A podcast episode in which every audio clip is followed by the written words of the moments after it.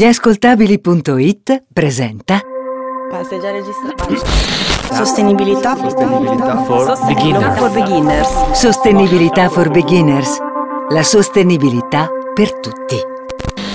Ciao a tutti e benvenuti a un nuovo episodio di Sostenibilità for Beginners, il eh, podcast di gliascoltabili.it dedicato appunto alla sostenibilità. Qui Giuseppe Paterno Raddusa in graditissima compagnia di Giacomo Marino Gallina. Ciao, a Giacomo. Ciao, ciao. Ancora una volta siamo insieme, vero Giacomo, per parlare insieme a voi di argomenti legati al rispetto del pianeta, a voler essere diciamo un po' generici, a capire come fare per trattarlo meglio, in modo da vivere meglio anche noi. Esattamente. Allora, oggi Giacomo iniziamo parlando di un tema che è abbastanza all'ordine del giorno, perché parliamo di plastica. La plastica è qualcosa che diciamo fa parte del nostro quotidiano in maniera imperante, per usare un termine, per usare un termine, scusami, un po' diciamo desueto, giusto? Sì, tantissima plastica ovunque, in qualsiasi tipo di prodotto. In qualsiasi eh, forma, plastica, qualsiasi plastica forma, per esatto. tutti, plastica per tutti, plastica che è abbastanza inquinante, è vero? Plastica appunto che come dicevamo è abbastanza inquinante e che fa diciamo da perno alla puntata che stiamo per ascoltare oggi. Però prima Giacomo di iniziare, prima di spiegare che cosa racconteremo in questo episodio, che ne dici di dare una definizione un po' tecnica di che cosa è veramente la plastica? La plastica è un composto sintetico organico con molecole molto grandi, in grado di ricevere e conservare qualsiasi forma. La plastica, per leggerezza, costo ridotto e molte applicazioni, è stata determinante nelle nostre vite. Ok Giacomo, abbiamo detto la, la nostra definizione, anzi ah, ci ha detto che cosa è la plastica in termini, chiamiamoli un po' generici, ma adesso insieme a te scopriamo qualcosa di un attimo più articolato, no?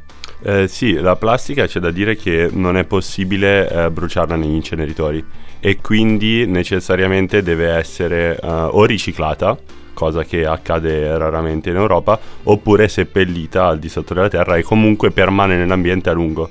Noi abbiamo chiamato la puntata Un mare di plastica. Bravo. Proprio perché la plastica poi permane all'interno dei eh, nei mari, galleggiando, formando addirittura isole di plastica. Eh, allora, appunto, hai anticipato quello che è il tema della puntata e ti chiederei a questo punto di eh, raccontare ai, nol- ai nostri ascoltatori ehm, che eh, quello, diciamo, tutto quello che c'è da dire in relazione a questo aspetto dell'inquinamento legato alla plastica. Cioè, noi abbiamo dei dati. Abbiamo dei dati che ci dicono che la produzione di plastica in Europa si è abbastanza stabilizzata negli ultimi anni. Però, che cosa succede? Però comunque è rimasta molto elevata la produzione di plastica a livello mondiale. Si tratta di 335 milioni di tonnellate di rifiuti di plastica Quindi generati rifiu- all'anno. Quindi rifiuti. sì, ok. quindi esclusa tutta la plastica Esatto, che viene è utilizzata correntemente. Di cui 8 milioni di tonnellate finiscono ogni anno nei nostri mari, negli oceani e a formare isole di plastica o semplicemente sulle coste. O a danneggiare eh, le specie di, di A danneggiare la pesci. fauna marina, chiaramente. la fauna marina, che- infatti probabilmente chi frequenta l'internet si sarà accorto che ormai ci sono tantissimi meme, come si chiamano appunto queste vignette 4.0 che prendono un po' in giro le contraddizioni del quotidiano e molte di queste sono appunto dedicate ai poveri pesci che si trovano sobbarcati, è proprio il caso di dirlo, da queste grandissime, da queste ingenti quantità di plastica. Allora, abbiamo spiegato che cosa è la plastica, abbiamo spiegato in breve per adesso quali sono i danni che sono, eh, diciamo, mh, legati al nostro paesaggio e alla produzione di plastica e di rifiuti di plastica, ovviamente. E adesso iniziamo a capire come siamo arrivati noi a consumare così tanta plastica, cioè da dove arriva tutta questa plastica. C'è un dato che è legato al 59% dei nostri rifiuti, vero? Sì, i rifiuti prodotti eh, a base di plastica all'interno dell'Unione Europea derivano al 59% dagli imballaggi e quindi dalle confezioni del cibo, dalle bottigliette di plastica e così via. Da tutto quello che banalmente è avvolto nella plastica, cioè basta farsi un giro al supermercato e vedere quali sono le confezioni che avvolgono. Sì, per lo più eh, prodotti alimentari e poi anche altri piccoli prodotti che eh, sono sempre avvolti nella plastica, rigida o meno, comunque eh, trattasi di plastica. Esatto, tutto questo da, diciamo, è legato a una riflessione culturale perché effettivamente abbiamo eh, appurato come per anni la plastica ha migliorato non solo la qualità del trasporto ma anche l'igiene degli alimenti, quindi in certi casi diciamo, sua, il suo utilizzo si è rivelato quantomeno necessario. E questo è sicuramente vero, c'è da dire che siamo arrivati a un punto in cui non è più solo una tutela dell'igiene o del miglioramento del trasporto, ma è, diventa eccessiva. In, in qualsiasi prodotto, semplicemente per il fatto che la produzione è molto economica. Senti Giacomo, visto che questo programma si chiama Sostenibilità for Beginners e noi vogliamo parlare a tutti, vogliamo parlare a tutti di plastica e tutti la plastica la vedono negli oggetti che li circondano. Quindi una delle prime cose che a me viene in mente sono le bottigliette di plastica. C'è qualcosa che ci vuoi raccontare? Io so di sì. La bottiglietta di plastica, sì. Eh, Douglas Holt, che bel è nome. un uh, sociologo economista americano, ha scritto un articolo davvero interessante su come il mercato americano ha accolto la bottiglietta di plastica e come questa si è affermata nel tempo. Ovvero? In sostanza, inizialmente era un prodotto dell'elite americana, eh, mandato sul mercato da Perrier, e piano Voglio piano... dire nome nome, ecco. Esatto, sì, sì, chiaramente. E che però aveva un impatto assolutamente irrilevante eh, sull'ambiente perché la produzione era molto limitata, limitata circoscritta alle classi ambienti e così via succede un, un, un evento uh, molto particolare a Milwaukee. Di spessore. Esatto. 400.000 persone si ammalano e 69 muoiono per colpa di un protozoo presente nelle acque uh, degli acquedotti locali che genera dissenteria acuta. Da questo momento una serie di NGO, lo Stato stesso e il governo locale decidono di promuovere l'utilizzo di acqua in bottiglia, proprio per una questione di igiene, per evitare che uh, questo batterio si propaghi e che generi ulteriori danni.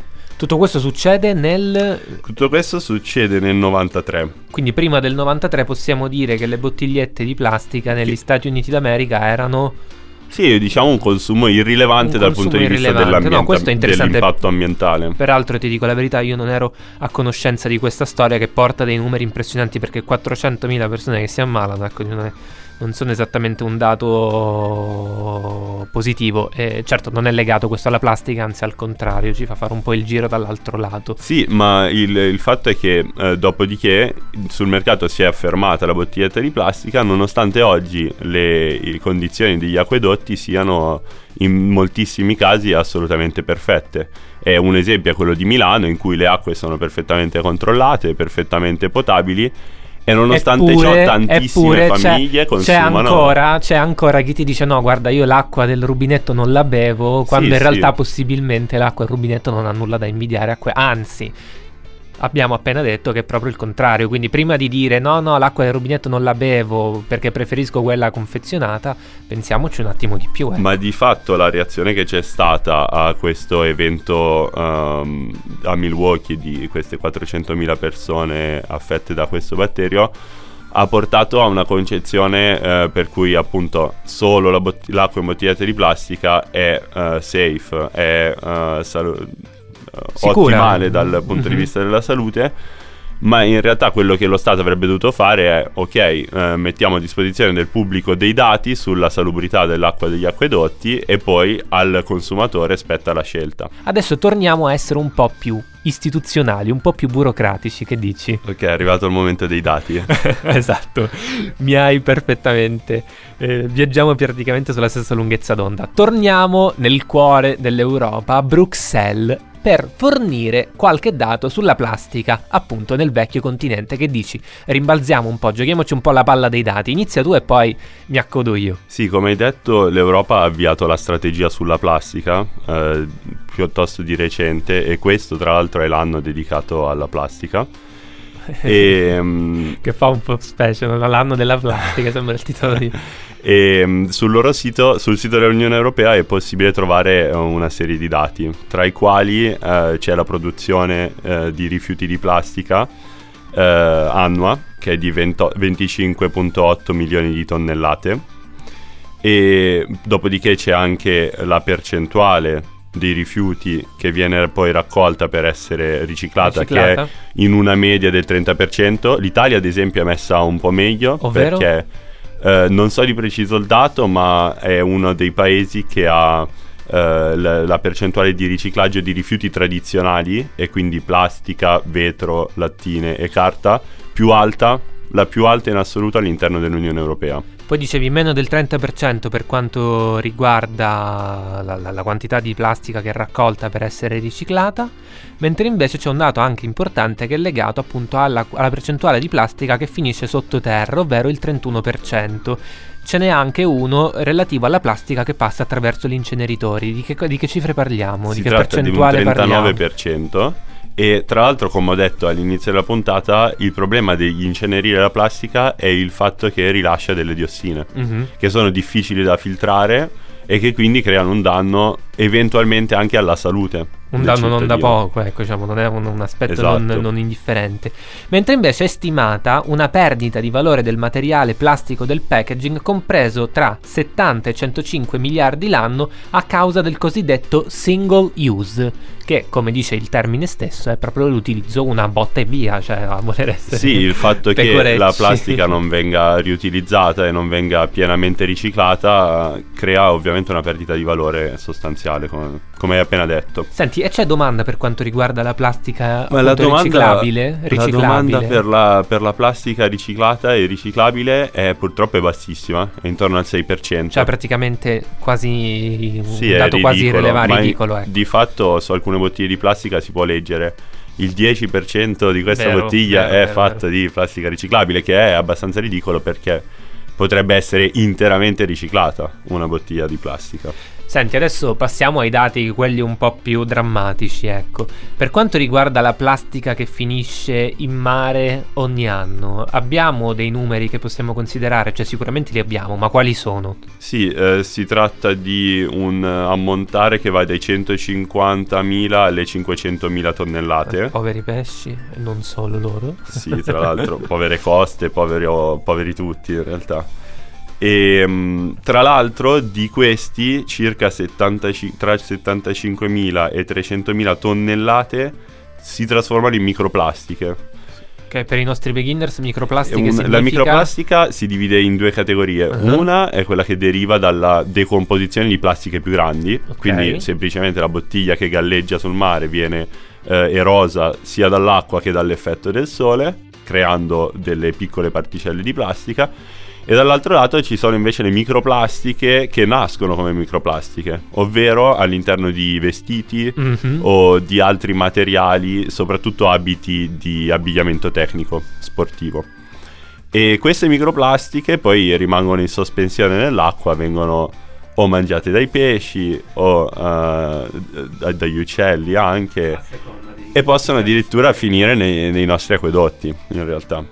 Ecco Giacomo, ma al di là degli acquedotti tu hai appena detto che queste microplastiche finiscono appunto per eh, danneggiare l'ecosistema marino, hai parlato appunto di pesci. Ecco, questa è una cosa che io e te, che siamo un minimo preparati, tu sicuramente più di me, sappiamo bene, ma non è detto che in giro questa cosa sia all'ordine del giorno, non è detto che tutti lo sappiano. E visto che questo è un programma dedicato alla sostenibilità for beginners, noi ai beginners abbiamo chiesto, sapete quanti danni provoca all'ecosistema marino la plastica?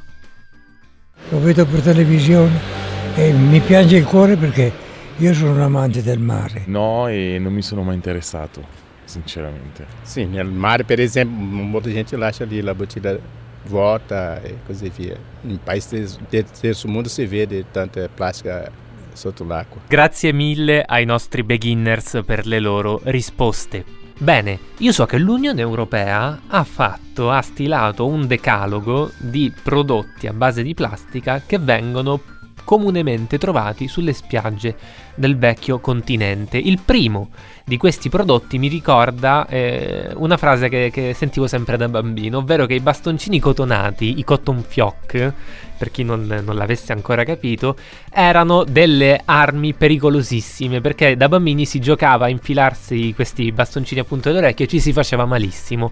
Oggi a quanto pare l'Unione Europea li sta mettendo al bando non per la motivazione diciamo infantile che ho appena spiegato ma per un altro motivo, vero? Sì, il- sono messi al bando se costituiti di plastica. Quindi è uno dei prodotti che viene ritrovato costantemente sulle spiagge e sui fondali marini e quindi è stato deciso dall'Unione, giustamente, di vietare la vendita del bastoncino costituito di plastica. In plastica, però Sì, quindi altri materiali chiaramente possono, sono possono sussistere, cioè, diciamo, possono continuare a ammessi. essere prodotti. Senti, in questo decalogo però ci sono anche altri, come dire, altri prodotti in plastica che noi spesso troviamo sulle nostre spiagge, vero? Sì, sono le posate di plastica, le, cannucce, di- dei- degli sprovveduti che vanno a fare la scampagnata e poi lasciano, diciamo, il materiale, il materiale sulle coste. i palloncini e i bastoncini che reggono i palloncini, cosa che io non avrei mai detto. Beh, te lo dico io perché quindi quando andate a farvi le foto ispirative sulla spiaggia poi riportatevi anche i materiali che vi servono per gli scatti perché a nessuno interessa di vederli in riva al mare, ecco. I contenitori del Eh, cibo, immancabili, che sono ovunque. eh, al supermercato si entra ed è una file e file di contenitori del cibo. Che poi ritroviamo ovviamente sulle nostre spiagge perché Purtroppo. il passaggio no, è regolare dal supermercato alla macchina alla spiaggia.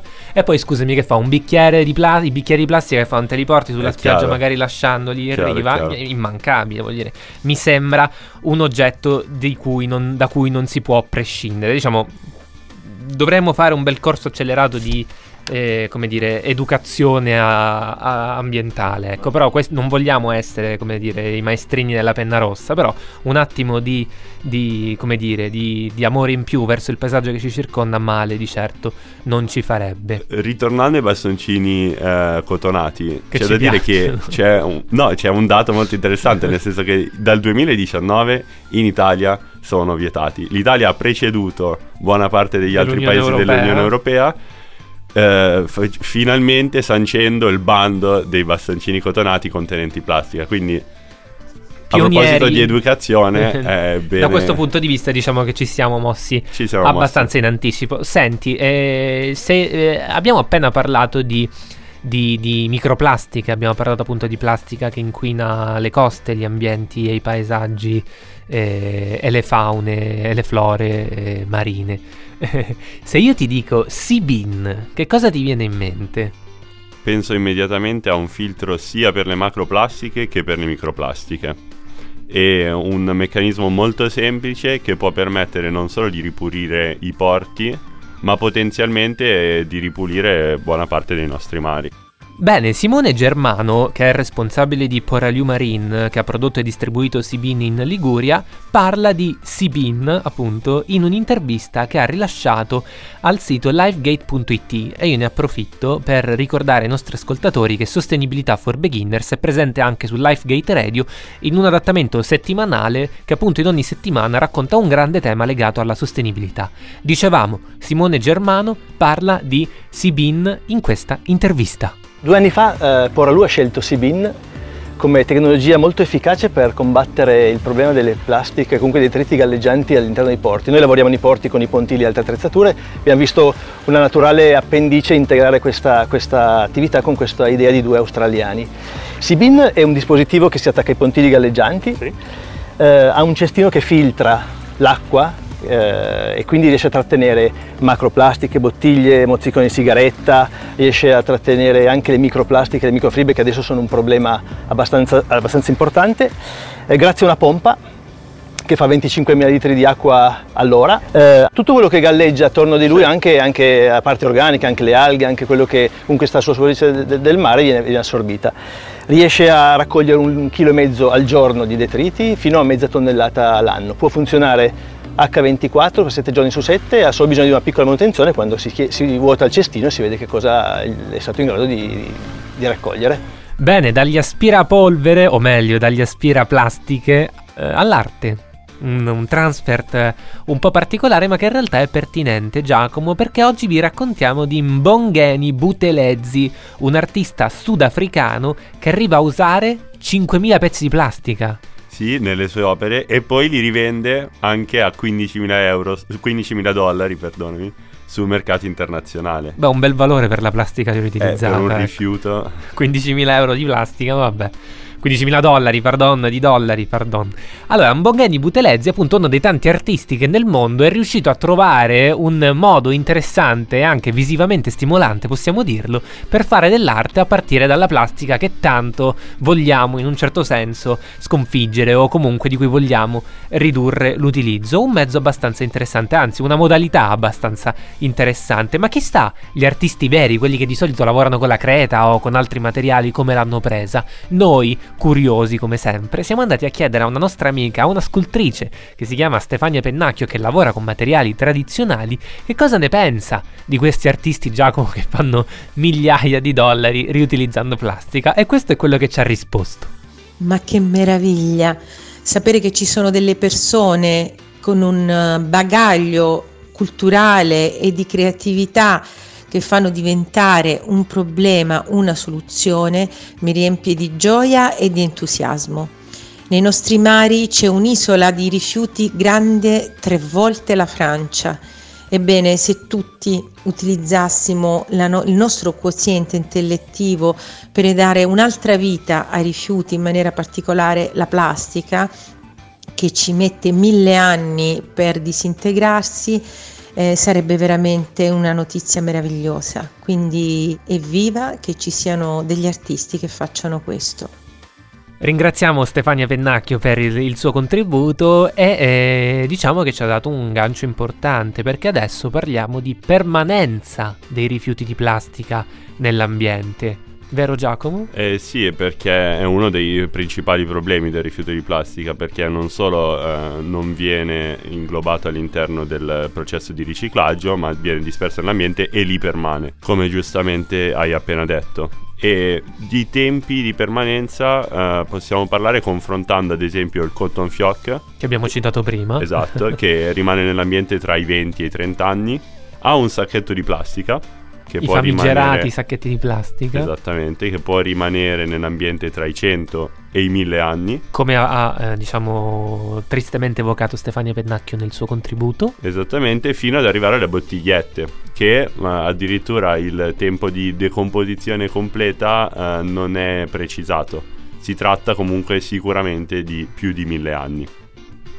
E questo dato potrebbe essere sem- semplicemente paragonato a un fazzoletto di carta che invece impiega semplicemente 4 settimane. E quindi se pensiamo che ci sono sostituti biodegradabili alla plastica, è chiaro che poi il tempo di smaltimento eh, diventa incomparabile in sostanza.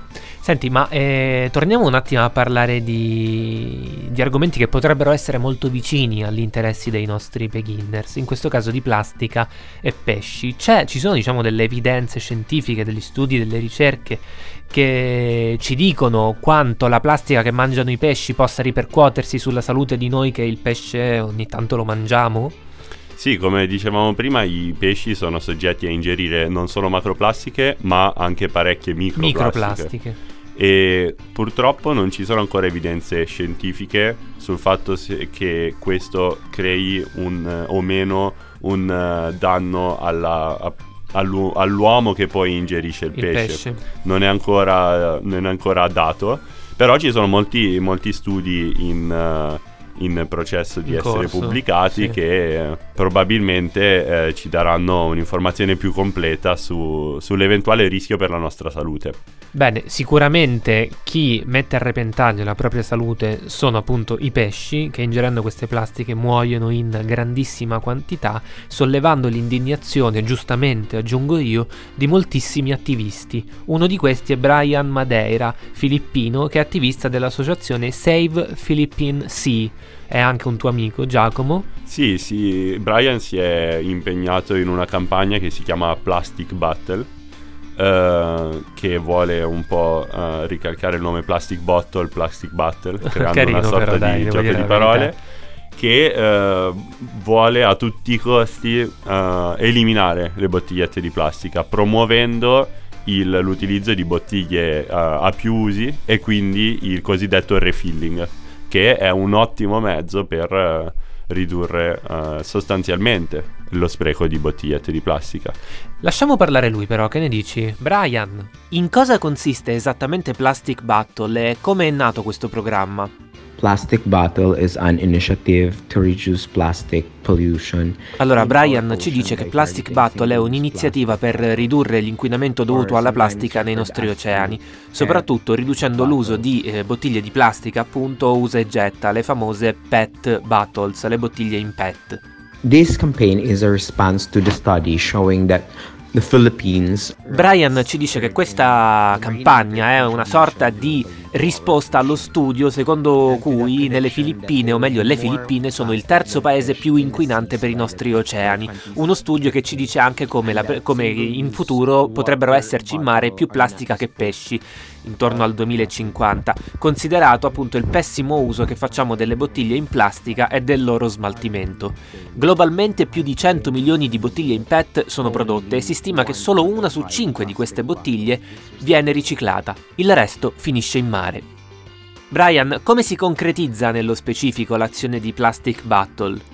Specifically the single-use plastic bottles Beh, per Plastic Battle eh, si concretizza nella riduzione dell'utilizzo di bottiglie di plastica, come si fa coinvolgendo hotel, resort, ristoranti e altri soggetti in modo da far cambiare le loro abitudini e farle diventare più eco-friendly anche per i loro clienti. Nel 2019 Plastic Battle ha l'obiettivo di entrare in partnership con 500 soggetti di business, 500 soggetti imprenditoriali per ridurre le vendite delle bottiglie di plastica e eh, promuovere il refilling di acqua nelle loro attività operative. Bene, ringraziamo moltissimo Brian e in caso decidiate di recarvi nelle Filippine vi consiglio di dare un occhio al loro sito www.savephilippinseas.org. E come vedete parlando di sostenibilità tutto è circolare, tutto è intimamente collegato. Bello l'intervento di Brian, come sempre uh, ci fornisce informazioni interessanti. Sì, infatti grazie per avercelo fatto conoscere, speriamo che torni a condividere con noi i suoi importanti contributi. Bene Giacomo, siamo arrivati alla fine di questo episodio, speriamo che i nostri ascoltatori siano diventati, i nostri beginners siano diventati più consapevoli dell'utilizzo e delle conseguenze che la plastica ha in relazione all'ambiente che ci circonda. Sì, e speriamo anche che accolgano innovazioni come l'introduzione del sacchettino eh, biodegradabile, seppur a pagamento. Che ricordiamo tantissimo polverone ha sollevato. Quando... Sì, che nonostante ciò è un'ottima misura per procedere verso un mondo più sostenibile. Esattamente. Senti Giacomo, prima di chiudere, eh, torniamo ancora una volta dai nostri beginners per le strade delle città italiane e proviamo a chiedere loro quanta plastica usano ancora, se ne usano tanta. Proviamo a capire che cosa ci hanno risposto. No, non Vabbè, tantissima, non no, non ne usiamo tanta perché cerchiamo di non comprare cose particolarmente imballate, anche so, frutta e verdura non la compriamo imballata ma, ma sfusa, eh, cerchiamo di, di ridurre il consumo di plastica. È abbastanza per l'acqua, per l'acqua è quello che compro al super, cioè praticamente il supermercato mi dà i, contenuti, i contenitori di plastica. E ne uso abbastanza bottiglie di plastica per l'acqua e principalmente anche per il latte. Io non uso, devo sempre eliminarla la plastica perché non, e la separo dal resto e la butto via. E i tappi di plastica li tengo da, da dare in parrocchia. Bene, ai nostri beginners il compito di dirci la loro su quanta plastica utilizzano, come vedete ancora è abbastanza frequente un, eh, diciamo, un uso importante. Massiccio. Massiccio, bravo. Della plastica, noi intanto vi diamo appuntamento al prossimo episodio di Sostenibilità for Beginners qui su www.gliascoltabili.it ricordandovi che un adattamento del format è disponibile online anche su Livegate Radio. Giacomo, che dire, grazie a tutti per averci ascoltato. Sì, grazie a tutti i nostri beginners. E vi diamo appuntamento alla prossima. Ciao! Sostenibilità for Beginners è una serie originale degli ascoltabili.it, curata da Giacomo Marino Gallina, Giuseppe Paternò Raddusa e Francesco Mastroeni. Editing e sound design di Sara Varricchione e Francesco Campeotto. Prodotto da Giacomo Zito e Ilaria Villani. Un'esclusiva gli ascoltabili.it.